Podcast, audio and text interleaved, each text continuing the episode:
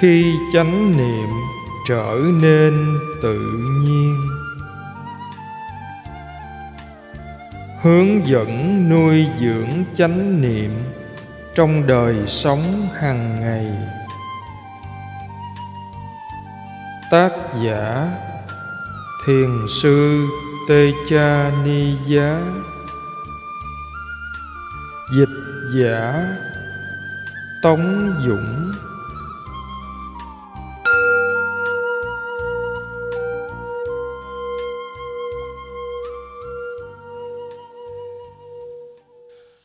Lời nói đầu.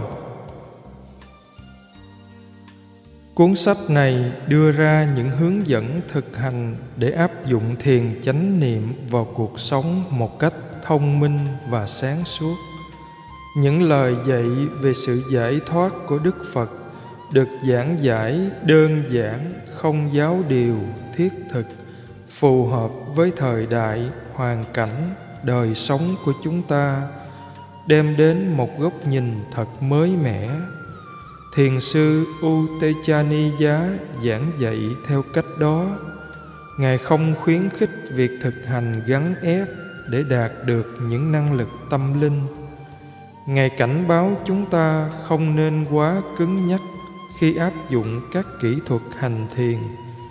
Đừng quên rằng việc hành thiền là để trí tuệ sinh khởi ngài chỉ ra sự nguy hiểm của những thôi thúc từ cảm xúc, sự dính mắc vào các kinh nghiệm tốt đẹp trên con đường thực hành tâm linh như an bình, tĩnh lặng, sáng suốt và hỷ lạc. Thay vào đó, ngài hướng dẫn chúng ta kiên trì chánh niệm tỉnh giác trong đời sống hàng ngày. Đơn giản là hãy thư giãn chú tâm cẩn thận và để các kinh nghiệm tự đến rồi đi từ đó trí tuệ sinh khởi một cách tự nhiên Tôi gặp Sayadaw Utechaniya lần đầu tiên vào năm 2005 trong một khóa tu miên mật kéo dài 6 tuần. Thời gian này, Ngài đã từ bi hướng dẫn tôi thực hành theo một lối tiếp cận đặc biệt. Trong suốt những tuần đầu phấn chấn tuyệt vời đó và trong 10 năm tiếp theo, tôi đã gặt hái được nhiều lợi ích từ đó tổng hợp bổ sung và hoàn thiện thành các bài hướng dẫn thực hành nhiều thiền sinh phương tây cũng đã đạt được những tiến bộ nhất định qua lời dạy của ngài. Và tôi xin hoan hỷ giới thiệu tới các bạn những lời dạy đó trong quyển sách này. Không giống với các vị sư người miến điện khác, Sayadaw thường chia sẻ trí tuệ Ngài có được từ các trải nghiệm và những va vấp trong cuộc đời mình. Utechaniya đã trở thành thiền sư theo một cách độc nhất vô nhị. Con đường hành pháp của Ngài từng bị gián đoạn nhiều lần, xuyên qua một giai đoạn tuổi trẻ đậm màu bất hảo với việc sử dụng và nghiện ma túy. Khi còn trẻ, Ngài đã nhiều lần bị trầm cảm nghiêm trọng và cũng từng phải đứng mũi chịu sào, đảm đương gánh nặng kinh tế gia đình. Ngày nay, Ngài vừa chăm lo cho tu viện, vừa chịu trách nhiệm hướng dẫn thực hành cho các thiền sinh.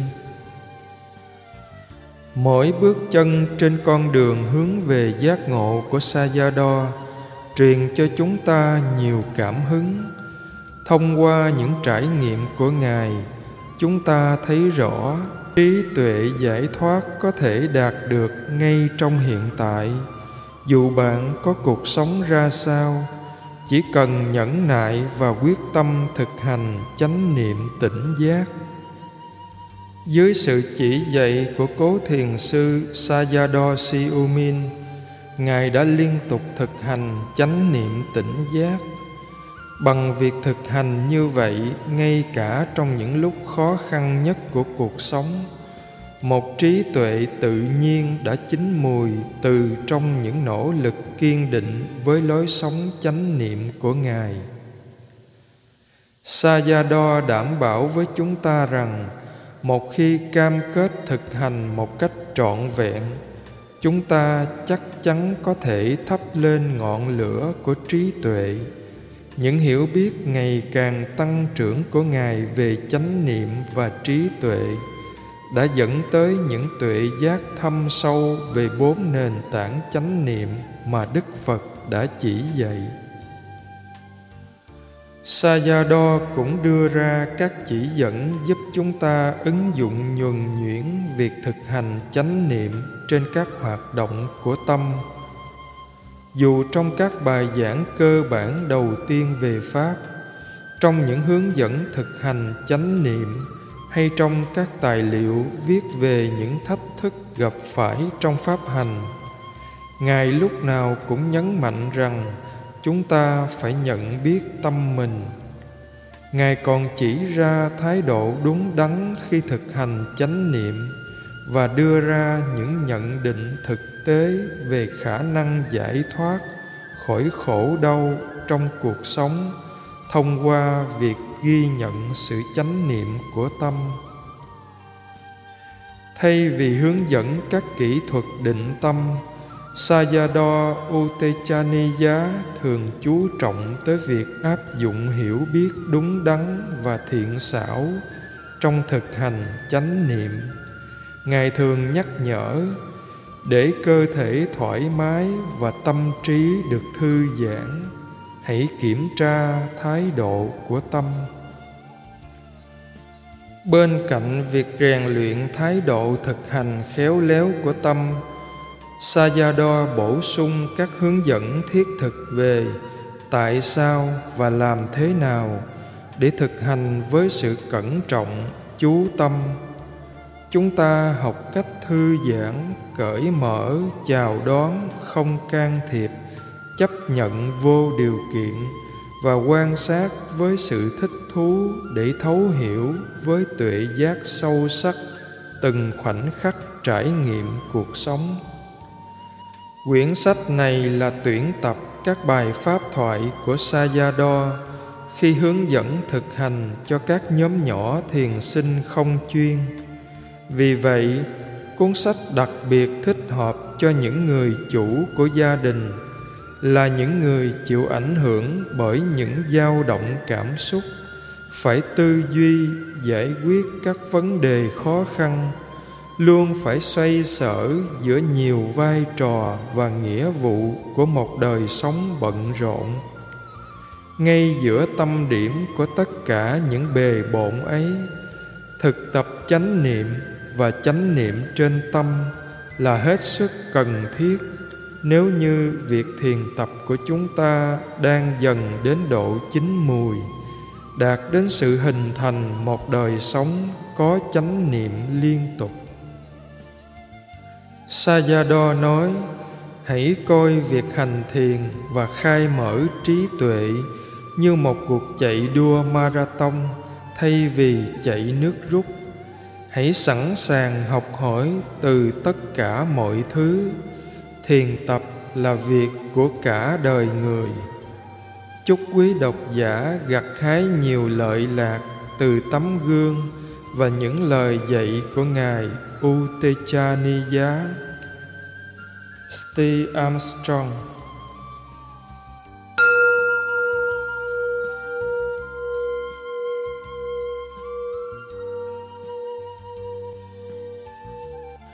Dẫn nhập Ý tưởng viết quyển sách này ra đời từ những trải nghiệm thiền tập và lòng hiếu kỳ của chính tôi khi tự hỏi cuộc đời sẽ đem đến cho mình những gì. Năm 13 tuổi, khi tôi lần đầu tiên ngồi cạnh thầy mình là Sayadaw Siomin và được Ngài hướng dẫn hành thiền, cuộc đời tôi đã trải qua muôn vàng hạnh phúc lẫn khổ đau. Lúc đó, tôi cũng đã kinh qua nhiều phương pháp thiền tập và nhiều lối sống khác nhau trước khi hoàn toàn theo đuổi Vipassana, kỹ thuật mà thầy tôi đã dạy ban đầu và cũng là pháp môn tôi thực hành giảng dạy ngày hôm nay. Ban đầu tôi định sẽ viết một quyển hồi ký, tuy nhiên do cuộc sống và cũng là quá trình thực hành vẫn còn đang tiếp diễn nên nếu tôi viết một quyển sách về pháp hành chứa đựng các kết quả cũng như những sai lầm kinh nghiệm về những năm tháng bị trầm cảm cùng với trí tuệ hiểu biết sinh khởi từ đó thì chắc chắn sẽ phù hợp và truyền được cảm hứng đến cho nhiều hành giả hơn. Vì đây là một quyển sách về pháp hành, nên chúng ta sẽ đề cập chủ yếu tới các vấn đề thiền tập. Thật ra, pháp học cũng cần thiết cho việc hành thiền. Tuy nhiên, hiện tại chúng ta sẽ chỉ tập trung vào những khía cạnh cốt yếu nhất của việc thực hành chánh niệm, chẳng có gì căn bản hơn thế nữa. Là một thiền sư, công việc của tôi là giảng dạy phật pháp theo cách tốt nhất để truyền cảm hứng và động lực cho các hành giả, giúp họ có thể nắm bắt, xây dựng được trí tuệ ban đầu, từ đó khởi sự hành thiền điều tôi dạy không mới, tất cả đều dựa trên bốn nền tảng chánh niệm. Chánh niệm trên thân, chánh niệm trên cảm thọ, chánh niệm trên tâm và thấu hiểu các pháp, hiểu biết bản chất tự nhiên của danh sắc. Đây là bốn lĩnh vực được ghi trong kinh niệm xứ Satipatthana Sutta bản kinh Đức Phật thuyết về chánh niệm. Tôi giảng giải những nội dung này dựa trên kinh nghiệm sống và hành thiền của mình, dùng cách diễn đạt làm sao cho sát nhất với đời sống biến đổi không ngừng của các hành giả ngày nay. Nội dung chính của quyển sách này vẫn giống như nội dung trong các quyển sách trước đây của tôi nhưng có nhấn mạnh thêm ở phần ứng dụng thiền tập vào trong đời sống hàng ngày. Thông qua một số ví dụ về những vướng mắc rất khó phát hiện trong thiền tập của hành giả, chúng ta sẽ tìm hiểu cách vận dụng khéo léo chánh niệm vào đời sống. Bài giảng của tôi sẽ nhấn mạnh chủ yếu đến trí tuệ trí tuệ bẩm sinh và cách chúng ta có thể sử dụng vun bồi và phát triển thêm phẩm chất này của tâm. Quan trọng nhất, tôi sẽ nhấn mạnh vào việc phát triển các kỹ năng để nhận diện loại trí tuệ sẵn có này. Ngay cả trong những tình huống khó khăn nhất, để chúng ta tiếp tục duy trì và xây dựng pháp hành khi các thiền sinh trình pháp, tôi thấy rằng vấn đề và trải nghiệm của họ thường chứa đựng ít nhiều trạng thái xung đột. Những đau khổ phát sinh cả về thể chất lẫn tinh thần thường làm họ bối rối, không biết xử lý thế nào. Khi cố gắng chỉ ra những điểm họ đang bám chấp, tôi thường lấy ví dụ bằng kinh nghiệm của bản thân hoặc của các hành giả khác để làm sáng tỏ vấn đề mà họ đang gặp phải. Những mẫu chuyện như thế sẽ được dùng rất nhiều trong suốt quyển sách này để giúp các hành giả thay đổi thái độ hoặc thấy được những quan niệm sai lầm của mình. Từ đó bắt đầu nhận diện được những phiền não đang che mờ trong tâm chương đầu tiên là bắt đầu, và ngay cả toàn bộ quyển sách này không chỉ thích hợp cho những ai mới lần đầu tập thiền, mà còn là sự tổng kết, nhắc lại, dành cho những hành giả lâu năm. Những người đôi khi vẫn có thể quên mất rằng, trong mỗi khoảnh khắc, chúng ta vẫn phải luôn bắt đầu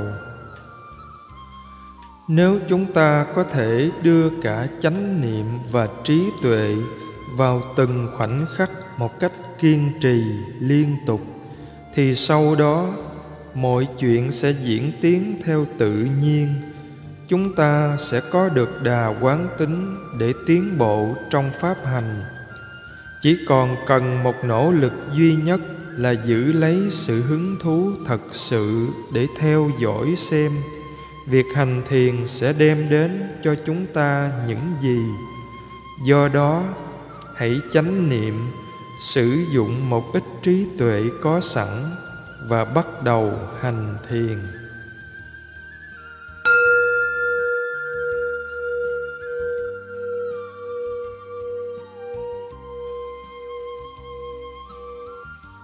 Phần một.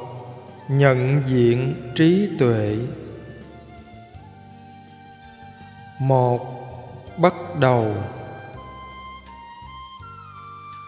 Trước tiên, chúng ta phải tự hỏi bản thân mối quan hệ của chúng ta với thực tại này là gì? Chúng ta hiểu gì về cuộc đời?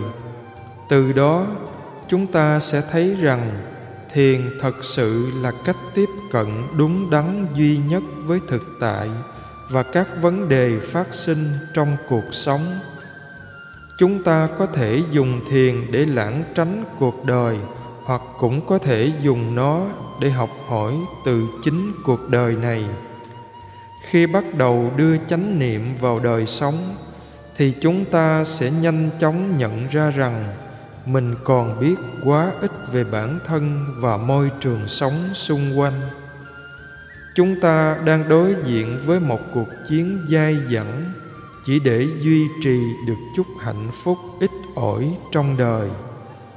Những khó khăn chúng ta tự tạo ra từ nỗi sợ hãi, chán nản, cô đơn, thói quen, sự tuyệt vọng. Những thứ cứ lặp đi lặp lại mới kể ra đây sơ sơ là thực tế chúng ta phải đối mặt. Cuộc sống chẳng phải trò đùa nên cần phải có một đầu óc nghiêm túc để nghiên cứu và hiểu xem cái gì đang làm ta khổ đến thế. Trước khi thoát ra khỏi thực tại này, chúng ta phải nhìn vào cái gì đó để hiểu nó. Đó không phải đơn giản là cứ tích lũy kiến thức hoặc trừu tượng hóa cuộc đời mà cần một sự hiểu biết về bản chất con người đang thực sự sống thế nào. Chỉ khi có thể bằng một cái tâm tĩnh lặng, tận tụy quan sát, chúng ta mới có thể hiểu được thấu đáo bản chất những khó khăn chúng ta tự tạo ra trong đời. Để rồi từ đó nhìn xuyên qua được hết những bối rối và hỗn loạn đang lấn át tâm trí với sự hiểu biết này, trí tuệ có sẵn trong ta mới dần được hé lộ. Hạnh phúc đến từ việc phát hiện ra những trí tuệ đó sẽ tạo nên nguồn cảm hứng cho ta muốn khám phá nhiều hơn.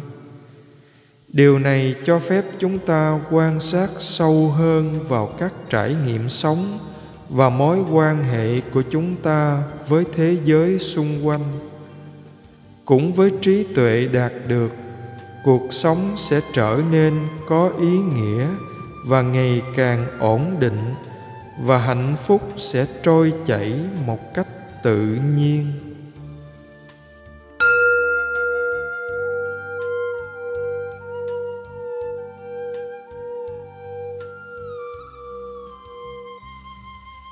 Một một, trí tuệ trí tuệ là đối tượng mà việc thực hành này hướng đến. Đó là phẩm chất trong tâm không dễ gì nắm bắt và đạt được. Vì vậy, chúng ta thường cố tìm kiếm trong tuyệt vọng. Khi có trí tuệ, nó trở thành la bàn dẫn hướng để chúng ta có thể xuyên phá và hiểu được tam độc, tham, sân, si thuốc trị đối với tâm si chính là trí tuệ, và kết quả của trí tuệ là hạnh phúc. Nhưng đó không phải là hạnh phúc dục lạc của thế gian, mà là chân hạnh phúc đến từ sự sáng suốt và hiểu biết, bắt nguồn từ chánh niệm liên tục. Mức độ trí tuệ căn bản nhất cần được duy trì khi chúng ta hành thiền là văn tuệ. Sutta maya banya chính là những hiểu biết ta thâu nhận được từ việc đọc và nghe pháp. Loại trí tuệ thứ hai đến từ sự tò mò và ham hiểu biết, chức năng thẩm sát này của tâm. Chintamaya Banya tư tuệ, hay còn gọi là Dhamma Vichaya trạch pháp, rất cần thiết để phát triển tuệ giác ở mức sâu hơn.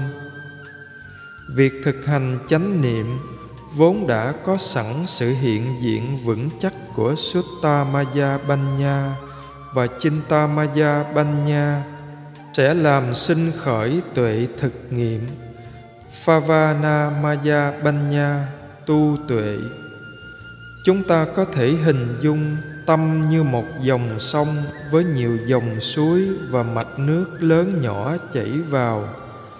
Trí tuệ giống như dòng sông chỉ có thể trôi chảy với nguồn cấp nước mới liên tục không ngừng nghỉ. Nếu không, dòng sông sẽ cạn kiệt nguồn nước mới này chỉ có thể đến từ việc thực hành chánh niệm xá tí nếu không có chánh niệm xá tí thì không có tâm sở chê tá si cá thiện của xá lá nào có thể hiện diện. Tuệ cùng với tính và tấn, vi ri giá, tạo nên động lực cho việc thực hành của chúng ta. Chúng ta phải có một mức độ hiểu biết nhất định về những gì đang diễn ra khi chúng ta thiền. Đó là ngũ căn giá gồm chánh niệm xá tí sự ổn định vững vàng của tâm samadhi nỗ lực đúng đắn, sáng suốt, ví rí giá, niềm tin và sự tin tưởng, sát tha và trí tuệ banh nha. Trong khi thiền chánh niệm, chúng ta đang vung trồng những năng lực trí tuệ này để chúng hoạt động cân bằng với nhau nếu ngũ căng mất cân bằng, hoặc vì một lý do nào đó, một căn trở nên suy yếu, thì các căn còn lại sẽ điều chỉnh để tái lập trạng thái tâm quân bình. Chúng ta luôn bắt đầu với chánh niệm. Đây là nền tảng để các tâm thiện phát sinh. Tất cả các tâm thiện, sati sambayutta đồng loạt sinh khởi cùng chánh niệm sati với chánh niệm, chúng ta cũng có cơ hội để học hỏi và cho phép trí tuệ được nảy nở. Khi chánh niệm có mặt cùng trí tuệ, với đặc tính sáng suốt, thấy rõ, chúng ta sẽ có thêm niềm tin và động lực để tiếp tục khai mở những vùng chưa bao giờ chạm đến trong tâm thỏa mãn với những hiểu biết hiện có là không đủ. Do đó, chúng ta cần có lòng tin và tâm cởi mở để đón nhận những tầng mức trí tuệ chưa được khai phá. Khi tâm cân bằng và mạnh mẽ, chánh niệm sẽ trở nên tự nhiên. Trí tuệ mà bạn đã có sẽ luôn thường trực bạn không cần nỗ lực để duy trì nó nữa.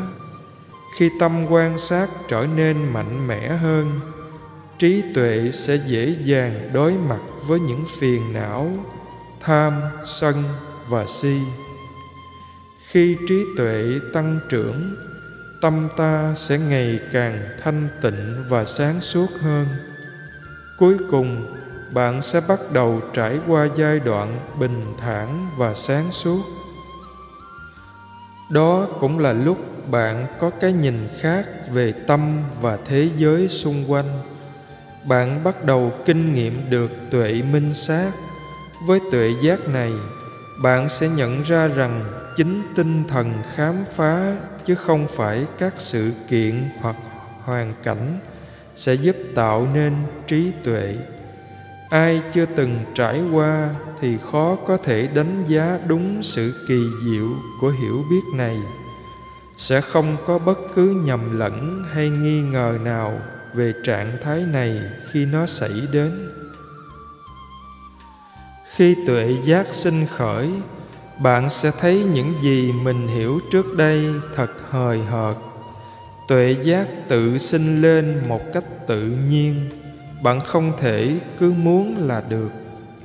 Kinh nghiệm dẫn đến tuệ giác và bản thân tuệ giác là hai điều khác biệt. Hai người cùng có kinh nghiệm giống nhau không có nghĩa là họ có mức độ trí tuệ như nhau. Khi đủ duyên, tuệ giác sẽ tự sinh khởi. Bạn sẽ có kinh nghiệm riêng của mình và cũng có tuệ giác riêng của mình bạn cũng sẽ hiểu được có một khoảng cách rất lớn giữa những gì đọc hoặc nghe được về tuệ minh sát và chính tuệ minh sát đó. Bạn có thể giải thích được các ảnh hưởng và kết quả tuệ giác tác động lên bạn, nhưng không thể giải thích được độ thâm sâu của hiểu biết mà bạn có được từ nó kinh nghiệm cuộc sống qua lăng kính của minh sát tuệ sẽ đem đến những ảnh hưởng sâu sắc đến cuộc đời, đến quá trình thực hành và cách bạn nhìn nhận thế giới xung quanh. Trí tuệ gặt hái bằng con đường này sẽ ngay lập tức biến đổi cách bạn kết nối với mọi thứ. Tuy nhiên, tôi có một cảnh báo một tuệ minh sát không phải là vĩnh cửu. Nó chỉ tồn tại trong khoảnh khắc nó phát sinh lên mà thôi. Tiềm năng và phẩm chất của trí tuệ sẽ in dấu trong tâm sau khi trí tuệ diệt đi. Trừ phi bạn tiếp tục nuôi dưỡng, nếu không, nó sẽ bị mai một. Bằng tinh tấn và niềm tin vào pháp hành cùng chánh niệm bền bỉ trí tuệ sẽ tiếp tục được nuôi dưỡng.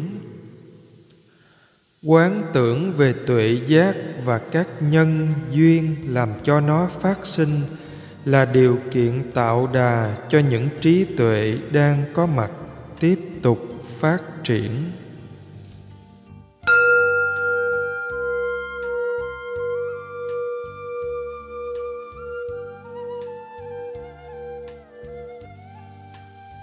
Một, hai. Đón nhận trí tuệ với tâm rộng mở. Chúng ta cần cố gắng thực tập để có thể đón nhận những khoảnh khắc trí tuệ sinh khởi bất cứ lúc nào với tâm cởi mở. Đây không phải loại nỗ lực bạn có thể tạo ra cũng không phải là sự chấp nhận thực tại mù quáng, mà là việc tìm hiểu những gì đang diễn ra trong tâm một cách thụ động. Kết quả là, chúng ta có được một cái nhìn toàn cảnh, khách quan, làm nền móng cho tuệ giác sinh khởi. Bằng việc lùi lại bao quát, ta tạo được một khoảng cách giữa tâm quan sát và đề mục. Giờ đây, chúng ta quan sát các sinh hoạt của tâm và các trải nghiệm của bản thân mà không có chút thiên kiến nào. Ta đưa thêm vào đó trí thông minh của một thiền sinh khởi sự thực hành, sự tò mò. Tự hỏi bây giờ làm sao có thể nhìn thấy chân thực hơn nữa. Không đoán già, đoán non không thắc mắc quá mức hoặc tự suy luận. Những hiểu biết vừa gặt hái được cũng ảnh hưởng ngược trở lại quá trình thực hành. Việc ghi nhớ các tác động này rất quan trọng. Đây là những thông tin sẽ chạy ngầm trong tâm và ảnh hưởng lên cách chúng ta suy nghĩ và nhìn nhận mọi vật xung quanh hãy chắc chắn rằng bạn đã thấu hiểu các kinh nghiệm căn bản, đảm bảo rằng bạn đang có chánh niệm và biết rõ mình đang làm gì. Mỗi khi cảm thấy mông lung và không chắc nên làm thế nào, hãy hỏi vị thầy của mình xem bạn đã hiểu đúng chưa. Có thông tin đúng, động lực đúng và tư duy đúng là rất quan trọng để có thể thực hành với trí tuệ. Trí tuệ chỉ có thể xuất hiện khi chúng ta có đủ thông tin. Làm sao để có được thông tin? Thông tin chỉ có thể đến khi ta sử dụng chánh niệm, cùng thái độ hứng thú tìm cầu. Khi có đầy đủ thông tin, tuệ giác sẽ sinh khởi. Một cách tự nhiên vài người đã có sẵn hứng thú với việc điều tra, tìm hiểu. Chúng ta đều thông minh, bẩm sinh theo những cách khác nhau. Bạn sẽ nhận ra rằng, nếu tâm mình có nhiều hứng thú hơn với một điều gì đó, thì bạn chỉ cần rất ít nỗ lực để chánh niệm và duy trì sự quan tâm đến nó tâm bạn sẽ bắt đầu cải tiến, tìm những cách tốt hơn và hiệu quả hơn để hoàn thành công việc. Đây là quá trình tự nhiên của tâm và điều tương tự cũng diễn ra với thiền. Một hôm, thầy tôi hỏi, tại sao lại có sự phòng xẹp của bụng? Tôi biết dựa trên cả lý thuyết và kinh nghiệm rằng đó là vì tôi đang thở. Thầy tôi lại hỏi, tại sao lại có sự hít thở? Tôi không biết. Tôi trả lời, theo đại ý có sẵn trong đầu. Bởi vì đó là tự nhiên và chúng ta muốn tồn tại. Nhưng đó không phải là câu trả lời từ thực nghiệm và thầy tôi đã không chấp nhận thầy bảo tôi đi tìm hiểu điều này. Tôi đã mất một tuần quan sát, nghiên cứu trước khi câu trả lời bất thình lình xuất hiện. Thật là rõ ràng và hết sức đơn giản. Khi tôi hít thở, tôi có thể thấy mình đang muốn hít thở. Đó chính là ý định. Đây là công sức phải bỏ ra để có hiểu biết đúng một tuần quan sát chỉ để thấy rằng có một mong cầu hít thở để rồi chuyện hít thở xảy ra. Đừng giới hạn bản thân, hãy luôn luôn mở rộng cửa đón nhận những hiểu biết mới và sâu sắc hơn. Bất kể bạn kinh nghiệm đến đâu hoặc có kiến thức hơn mọi người nhiều bao nhiêu đừng bao giờ thỏa mãn với những kiến thức và mức độ hiểu biết mình đang có. Trí tuệ là không có giới hạn, luôn có chỗ để hiểu biết thêm. Một khi sự hiểu biết của bạn đến từ những kinh nghiệm, thì bạn không cần phải cố nhớ lại để sử dụng chúng khi cần bởi vì chúng đã trở thành một phần trong tổng thể chánh kiến của bạn. Trí tuệ sẽ được củng cố và tâm bạn sẽ không còn dao động nhiều từ chánh kiến qua tà kiến nữa. Tuy nhiên, điều này chỉ đúng nếu trí tuệ được liên tục nhắc lại bằng việc thực hành không ngừng nghỉ trong những giây phút chểnh mãn hoặc trong những hoàn cảnh đặc biệt, tà kiến sẽ vẫn lên tiếng và làm cho chúng ta khổ sở. Bạn sẽ phải hết lòng tận tụy với thực hành chánh niệm để học bài học này lặp đi lặp lại, rồi từ đó trở nên vững chãi hơn trong mọi tình huống của cuộc sống. Đôi khi trí tuệ bạn đạt được chỉ gắn liền với một tình huống nhất định nào đó. Bạn nên xem trí tuệ như khoản tiết kiệm của cuộc đời mình. Hãy biết cách đầu tư thông minh và tin rằng quả lành sẽ đến. Bản chất việc thực hành này là gia tăng tài sản và tiếp đó là quản lý một cách khôn ngoan mà điểm mấu chốt là duy trì tài sản và gia tăng chúng cùng với lãi tức nếu có thể. Khi chúng ta nhận ra mình bớt đau khổ nhờ trí tuệ và hiểu biết có được, hy vọng tâm sẽ trở nên hào hứng, muốn biết nhiều hơn. Điều này sẽ tạo nên động lực và đà quán tính để tiến bộ trong pháp hành nếu để những phiền não xâm chiếm mạnh mẽ, bạn sẽ bị khuất phục. Do đó, bạn hãy chăm sóc cho những trí tuệ có sẵn và nuôi dưỡng chúng thêm.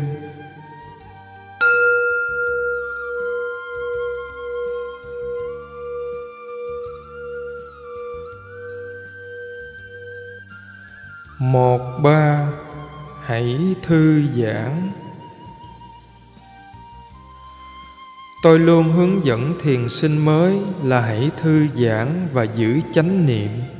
Không trông đợi hay kiểm soát kinh nghiệm và cũng không được tập trung, gắng sức hay cố hiểu kinh nghiệm. Thay vào đó, tôi khuyến khích sự quan sát, theo dõi, chánh niệm hay chú ý. Khi thực hành, việc bảo tồn năng lượng là rất quan trọng để từ đó bạn có thể thực hành liên tục, lâu dài. Nếu thân và tâm trở nên mệt mỏi và căng thẳng, thì bạn đang tiêu tốn quá nhiều năng lượng vào việc thực hành. Hãy kiểm tra tư thế và cách thức hành thiền của bản thân. Bạn có đang cảm thấy thoải mái và tỉnh táo không? Có thể bạn đang có thái độ sai bạn có đang trông đợi điều gì đó sẽ xảy ra không? Nếu đang tìm cầu kết quả hoặc mong muốn chuyện gì xảy ra, bạn sẽ chỉ làm bản thân mệt mỏi. Biết rõ mình đang căng thẳng hay thư giãn là yếu tố quan trọng. Hãy kiểm tra điều này lặp đi lặp lại suốt cả ngày dù thực hành ở nhà hay ở nơi làm việc, nếu không, căng thẳng sẽ tăng trưởng. Cho dù đang căng thẳng hay thư giãn, hãy để ý quan sát các cảm thọ và phản ứng của mình. Khi thư giãn, bạn sẽ dễ dàng chánh niệm hơn. Không cần nhiều sự cố gắng và bạn sẽ kinh nghiệm được niềm vui cảm giác dễ chịu và sự hứng thú.